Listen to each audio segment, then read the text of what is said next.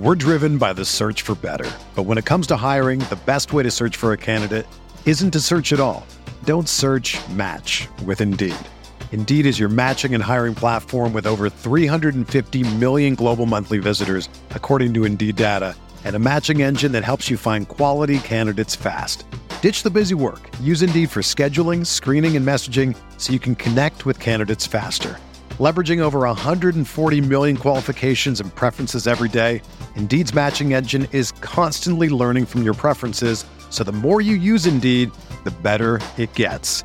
Join more than 3.5 million businesses worldwide that use Indeed to hire great talent fast. And listeners of this show will get a $75 sponsored job credit to get your jobs more visibility at Indeed.com slash BlueWire. Just go to Indeed.com slash BlueWire right now and support our show by saying that you heard about Indeed on this podcast. That's Indeed.com slash BlueWire. Terms and conditions apply. Need to hire? You need Indeed. What do you think about the Laker team now? You follow the box scores, of the games every day? Just the Lakers. You're kidding. That is really a compliment. I was pleased to see you smile at the top of our show because once the game starts, you have a game face. You don't smile much out there.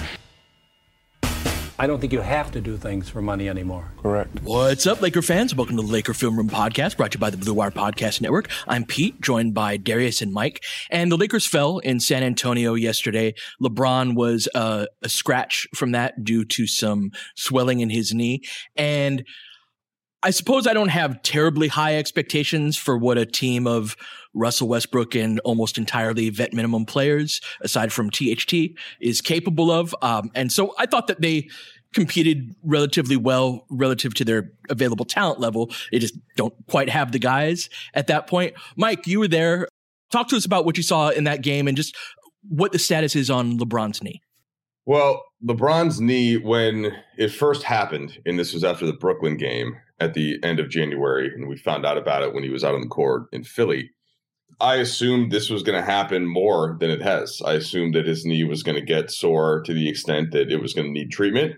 And part of that was because of the swelling, as opposed to just sort of the, if we would have heard tendonitis or something like that, right? Where, you know, that's something that, that many players sort of dealt with. But the swelling part of it, I thought was a little bit more informative that this was going to be something he had to manage. And Therefore, I think you combine, you know, what he did last game plus the flight and and just whatever. And, you know, even though we didn't find out until later, that was the source of my being not surprised. And I, I did. So when I got to the arena in San Antonio, LeBron was out there and he doesn't often go out and shoot before the game. It's usually if he's going to kind of test something out. So that raised my my eyebrow went up a second when I saw him out there. And then you know, you kind of see him talking to the training staff and to his trainer, Mike Mancias, who's great. And thus, right, no surprise that he was out.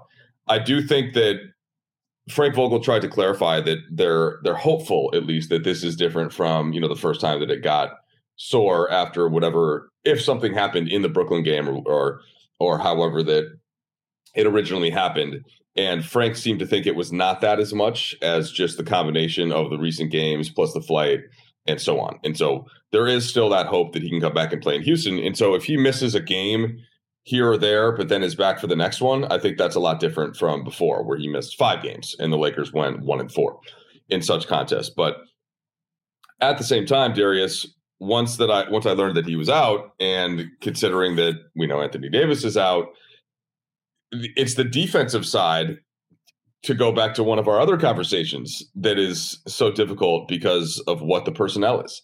And Talen Horton Tucker having to start at the four. And then off the bench, your four or five combo being Melo and Stanley Johnson. Like they just are so small and at those interior positions and not athletic that any team is difficult to handle yep. including a San Antonio team that is banged up. And I, most of my post game questions revolved around that. Hey, how do you kind of figure out how to play defense when you're this small? And it's a lot of it's a lot of oh man, it's tough. You know, you got a lot of scrambling, a lot of everybody's got to hit the glass. You know, and it's just it couldn't be a further departure from you know from what the team's been the last couple years. So that that part of it is is tough to handle, but there there does remain this I don't even want to say optimism because of what the injuries have been this year, but that that LeBron can hopefully play next game. And if not, then you know it's still it's not going to be this lengthy absence like it was before. Well, Mike, I'm going to ask you to talk a little bit more because the aspect of size and what the team had was obviously present from the TV view, but you know, we got some nice screenshots of you on Twitter lurking right mm-hmm. behind the basket. And so you were standing very close to the action and and the paint especially. And that view offers a vantage point that I think a lot of fans will never get access to.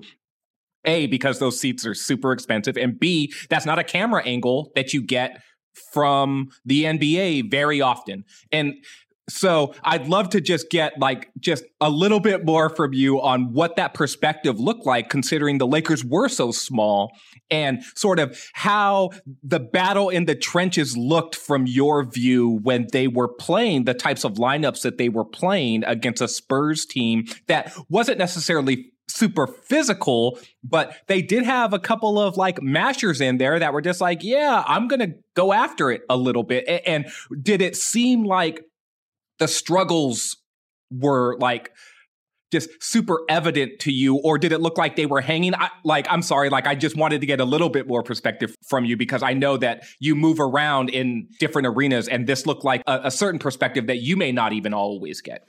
Yeah this is a unique media seat it's they put a little chair literally behind the basket. So it's there's the basket stanchion and then there's a little chair and I'm so I'm staring right at the basket. Now you can still see most of the court from there, but basically I'm you guys will see I'm like moving my head to to the right when they're yes. they're on that side, and then I'm moving it around. And eventually I started just standing up because I it's kind of and I look I'm kind of looking behind me to see if the ushers are saying it's okay that I stay in that lane and I just had to be so it was fine so that yes that's what I was doing so I, I did get several including my mom who was very excited it's like mom you could just watch the league pass and see me on there talking. And it's like, no, she likes to see me on camera when the game is going on for some reason. That's like a bigger deal to her. So it's very exciting, uh, very exciting to see me standing, uh, doing nothing. But, you know, I, it's just dumb, but uh, it's great. Hey, look, man, you're on TV.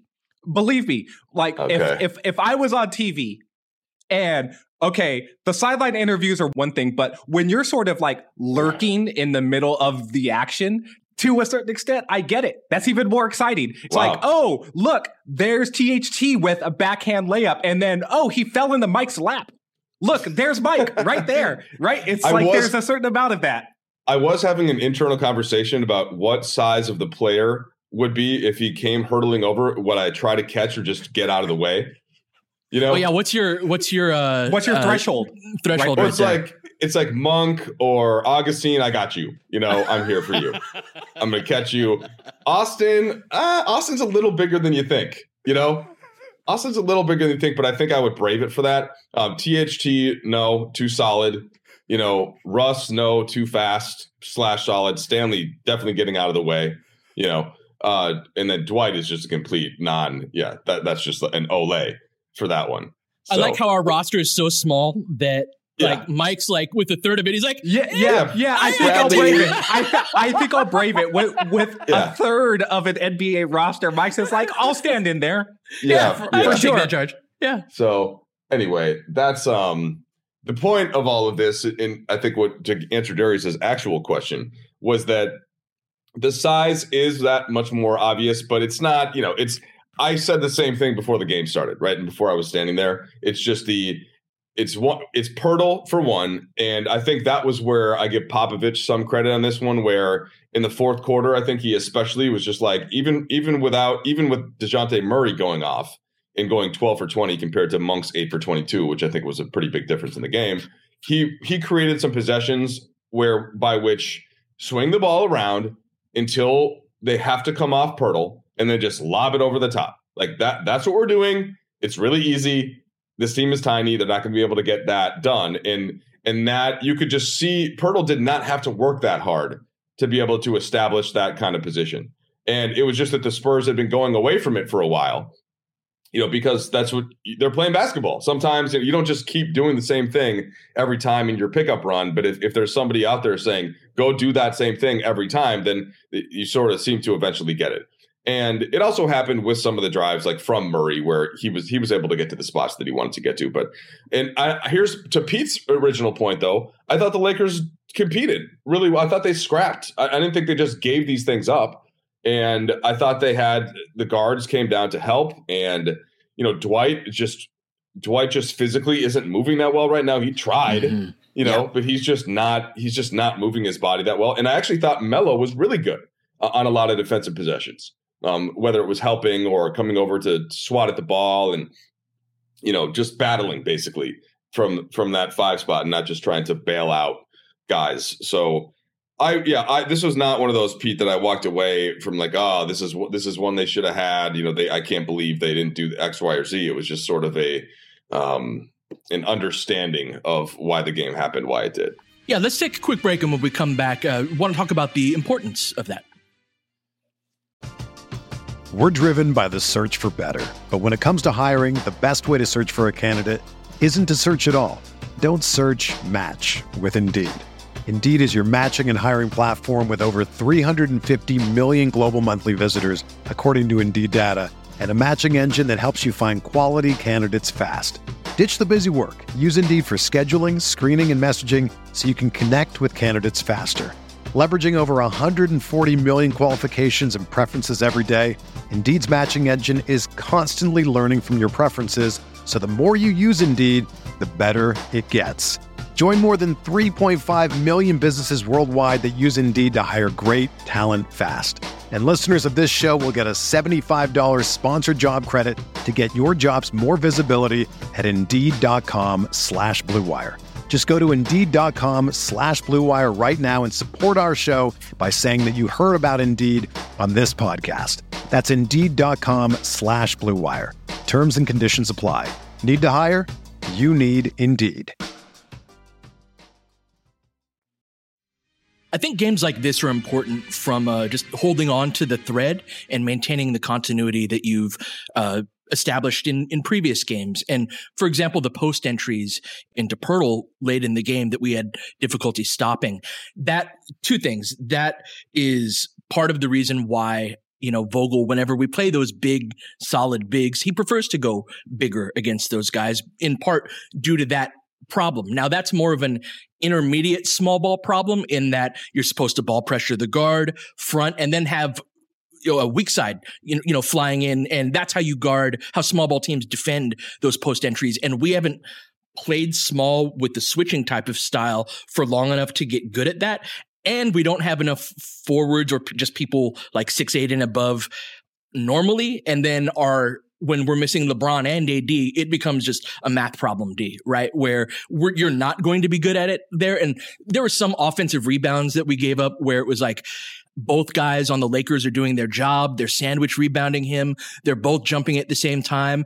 But the big man they're trying to box out, whether it was Poeltl or Landale or their elevator goes to a different floor than those guys do out of a standing position. And those are the types of battles I'm, you're going to lose those. I'm fine with losing those with the, the type of personnel that we had. But in terms of like kind of holding on to something we can build off of, I don't think we let go of the rope in this game. No, they didn't quit they play to their style and they play to their ability. And their I would say that their ability on that night.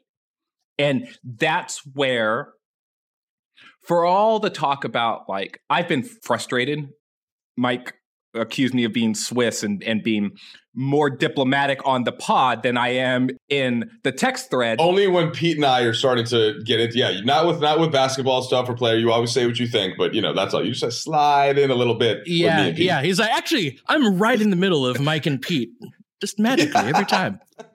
Yeah, I'm popping up like that Lance Stephenson gif, right? Where he's right. sort of like, I'm like, oh, look, hey, there I am, Darius. Yeah. um, but for all the frustrations that I think I've had, and I'll speak for myself here and not for anyone else about the sort of relative talent level that the Lakers have and this idea that on some nights they just stink. The they stink element a lot of times comes from dudes playing below their level or playing too many guys who maybe aren't good enough to actually play extended stretches or even a shift and a game. I've been frustrated, for example, with like past Trevor Ariza shifts or past DeAndre Jordan shifts, and some nights even Dwight shifts where he's moving especially poorly, and teams are targeting him in ways where it's just like, well, you have him out here specifically for this, and they are targeting him in that. And so now I'm frustrated that he is playing because the thing that he's supposed to be good at, they're saying, not only are you not good at that, you were bad at it and mm-hmm. we're going to now try to make you do it. Mm-hmm. It's like I'm left handed. If someone told me to drive to my left, I'd be like, thanks. I'm going to do it every single time. But if someone is so good defensively that they're just like, go left all you want, you getting shut down regardless. And because that's the only thing that you can do, I'm going to make you do that. You're going to fail. And then we're going to take advantage of all of that. Anthony Davis does this all the time. Just a quick interjection in terms of like a defensive player that's way better than an offensive player. He'll actually send guys to where they want to go, knowing that he can shut that off. And then their counter is what they're weak at. So this, that's a, great example and a, a fun part of basketball. So I've been frustrated a bunch and you guys have heard the brunt of my frustrations. Last night, I thought that the Lakers had several guys who played hard, they played well, and they showed what their limitations were. And so one of the things I was telling you guys last night was, man, it's rough watching Stanley play pick and roll game, get into the creases of the defense, get a dump off pass or get a pocket pass, and then not be able to do anything in the intermediate part of the like in between the rim and like around the charge circle area and sort of be like, yeah, well, I'm looking to pass right? Because he tried to go at Collins at one point and he tried to bump him off and turn and shoot a fadeaway. And Collins said, whatever, man, you six seven. I'm 6'10, 6, 6, 11, and I'm just blocking that. Right. And so you saw the limitations in Stanley's game. You saw the limitations in Monk's game when he took on more usage. And you saw the limitations in THT's game, even though I thought that he played well, in that he still doesn't have that in between part of his game where it's just like, okay, it's either a step back three or he's really hunting the rim. And 95% of the time it's he's he's hunting the rim. And defenses then start to know your tendencies. They start to take things away, and then you don't play as well and you don't finish as well. And so the competitive spirit of the team I thought was high. And in showing that competitive spirit, I thought that they revealed where weaknesses get mm-hmm. capped. Yep. And how your ceiling is lower because your talent level is lower, regardless of how well you compete. And so that's what I thought was the difference of the game. And it's what stood out to me most watching. You know, there are there are a few guys on this team that I think have really rounded into some good form. Um, lately, Reaves certainly stands out, and Monk had a lot of moments, but I think he was frustrated after just by how many shots that he missed. You know, that were some pretty good looks. And this is where the margin for error thing comes back in. You know, when when you get elevated to basically the best score that uh, that is on your team, that's when it hurts to have the the the inefficiency uh, that Monk had in that one. And so that was one thing.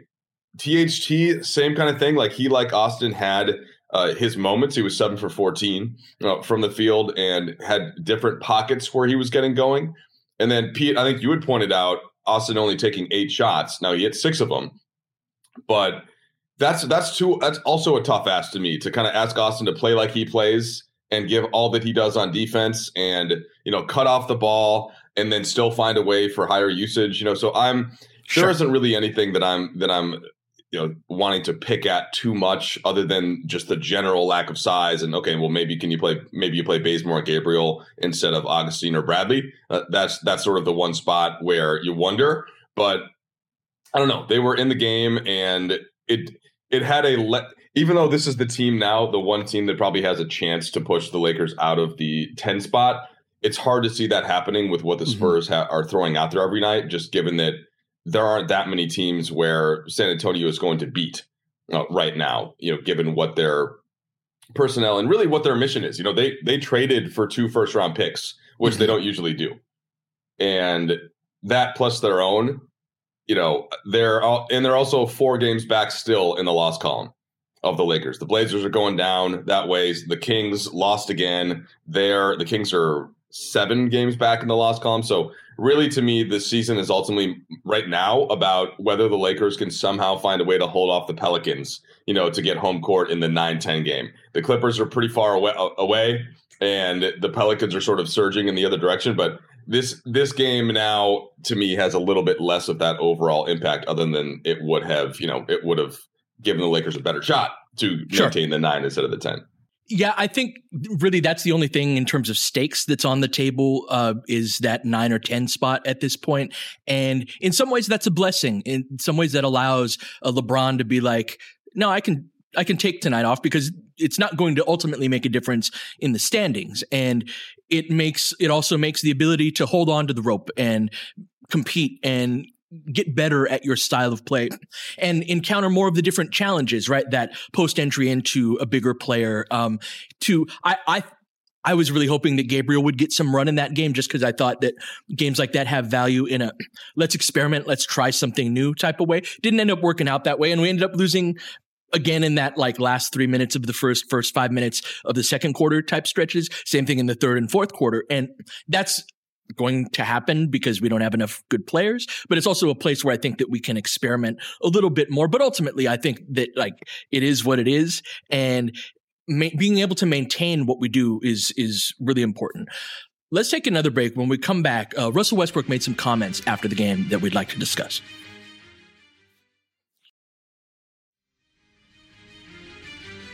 All right, Mike, you were there. What did uh, what did Russ have to say in post game? Russ got a question, and it was a result of his his wife had posted something on Twitter and then kind of copied to to IG.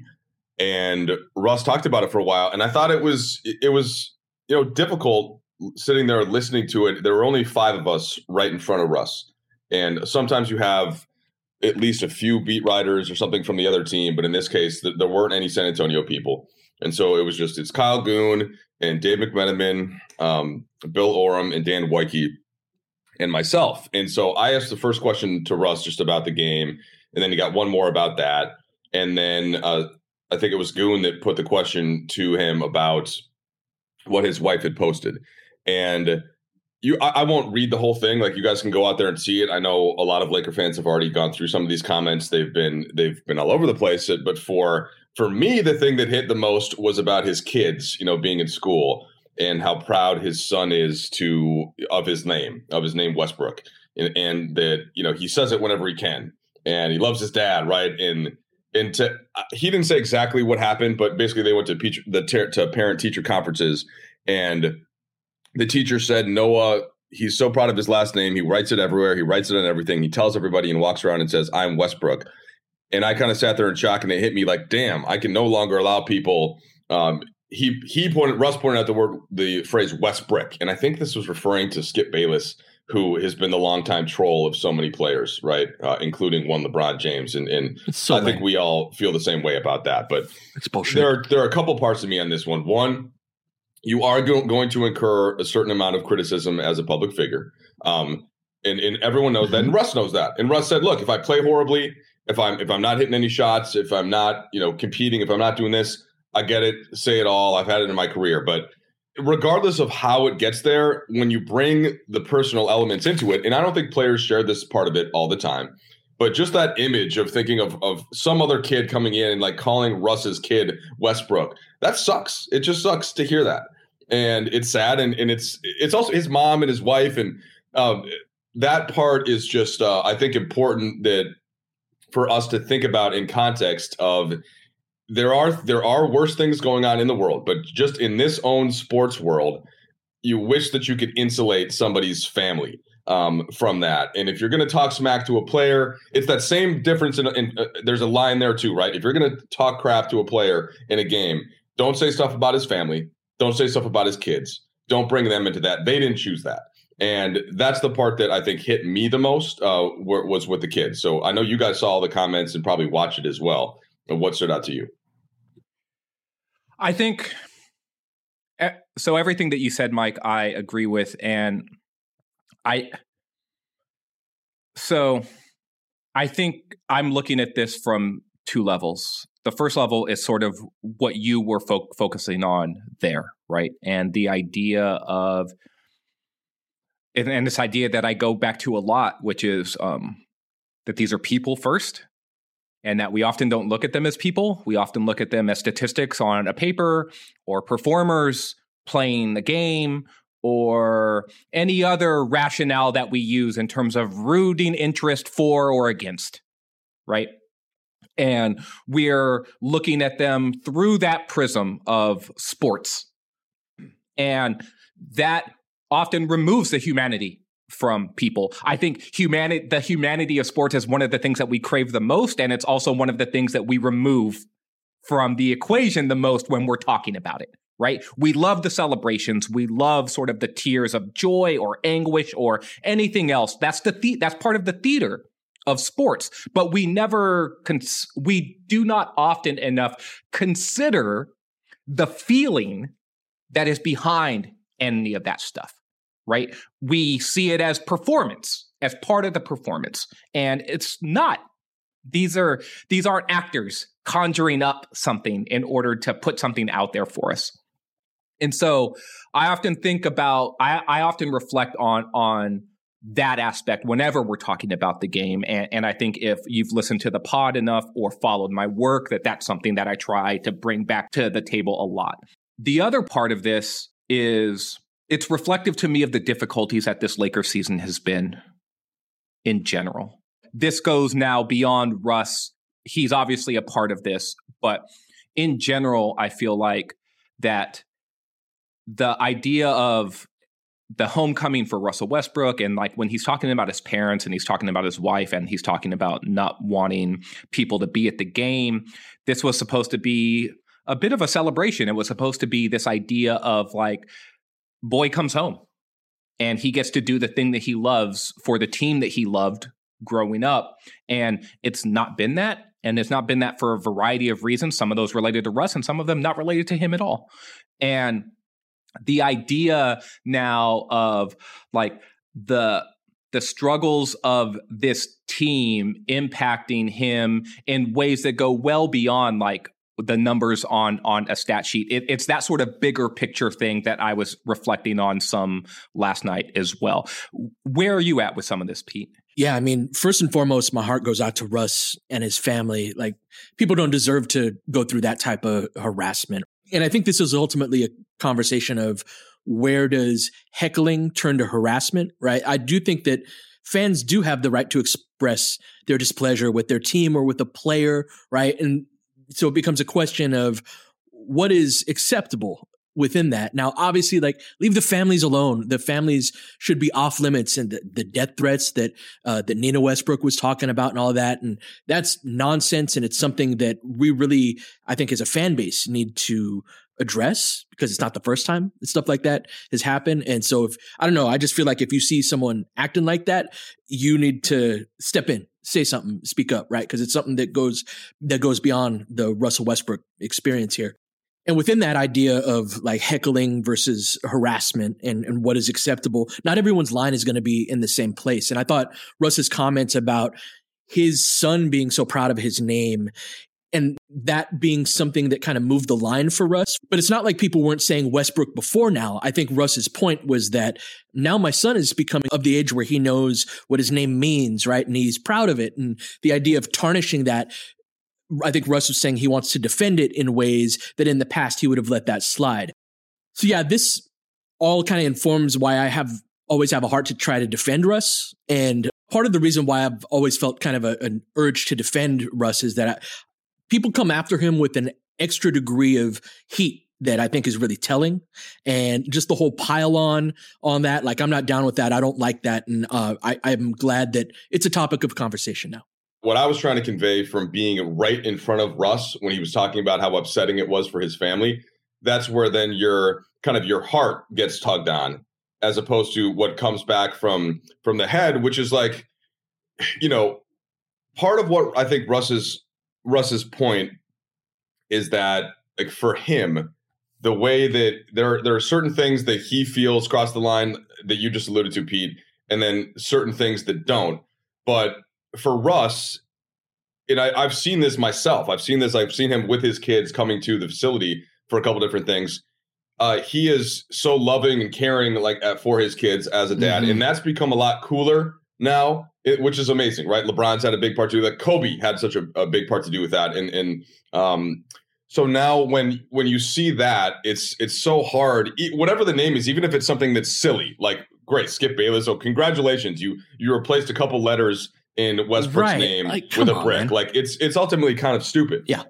Once you have the knowledge, and now like now we have the knowledge that this is very upsetting to Russ's family and to his kids. You know that then to me changes my own perception and I'm still learning this myself, but feelings are about how the person that is taking that information in feel, you know, not what you think when you're saying it. And so we know that this, whether it's Westbrook or whatever it is, this type of thing hurts his family. And so that to me ha- has to be informative. Can I add here too that what complicates things is that Russell Westbrook's a divisive figure and that people generally don't like him. Yeah, that's. I mean, that's And- and- ground zero. Yes. But we have framed this entire conversation almost through the lens of like his family, which is obviously super important, and his play as a player. Now, I'm not trying to go devil's advocate. I'm not necessarily even trying to present Russell Westbrook as like some negative figure here. A week ago, he's verbally sparring with in post-game media sessions with reporters. He is openly angry and defiant in ways that he has a complicated public persona. Like when you talk about public figures, it's one thing if you're a public figure who is basically always being perceived as being on the right side of things and being generally a good person and all of this other stuff.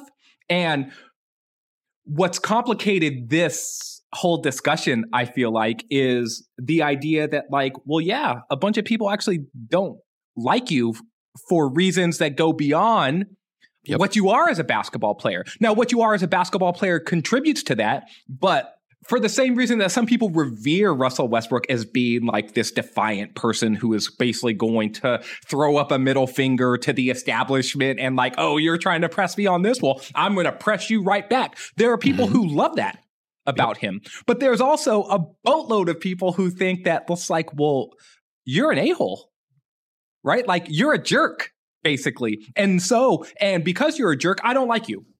And because I don't like you, the line that Russell Westbrook is drawing here, they're just like, no, bro, you move that line all the way over here. When you don't get to play both sides, right? Like there's that perspective that is taking hold here too. And so it's almost a fascinating discussion based off of like how we treat people based off of how much we like them. Yep. Which I the think is like, the doubt. Yes, which is like I feel like at the root of almost all interpersonal relationships and human interaction is how much do I like you? How much can I tolerate from you? How much am I willing to give a pass? And it's very interesting to see that framework being applied now in the aftermath of Russell Westbrook's comments because I'm sort of with you, Pete, within the context of that's not my line to draw. Like, I'm not sure if I would draw the line there, but it's also not me. Like, when I was a kid, right. I did not meet another person with my name for a long time in my life. You're a Pete, right? Mhm. And Mike's a Mike Yeah. when you go know- to when you go to the amusement park, they have the little license plate. How many times did you see a Pete or a Mike with the little license plate name? Right? Yeah. I've never Not seen too many a- Dariuses. I've yeah. never seen a Darius. Yeah. Right? And so I got made fun of when I was a kid because my name was different and no one knew another person with with my name. And so there were lots of iterations that were made on my name similar to the trolley Skip Bayless like, "Oh, let's change a few letters here. Let's make it rhyme with this. Let's do whatever else because we're just being kids and kids are stupid." Stupid's a hard word, but you know what I mean.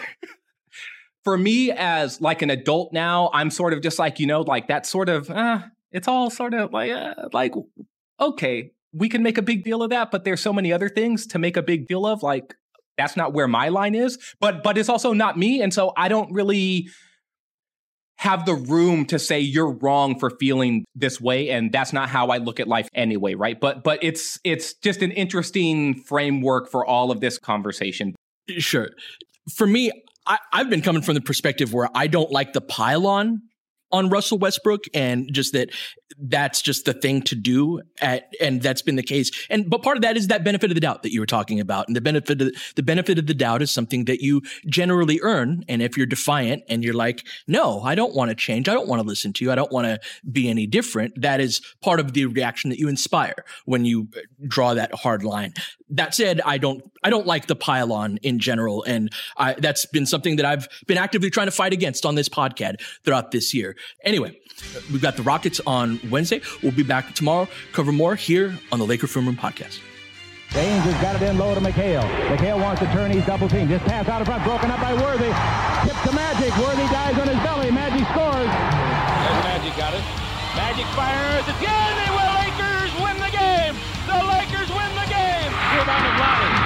Three seconds left. Van Exel to win it. It's on the way. Good.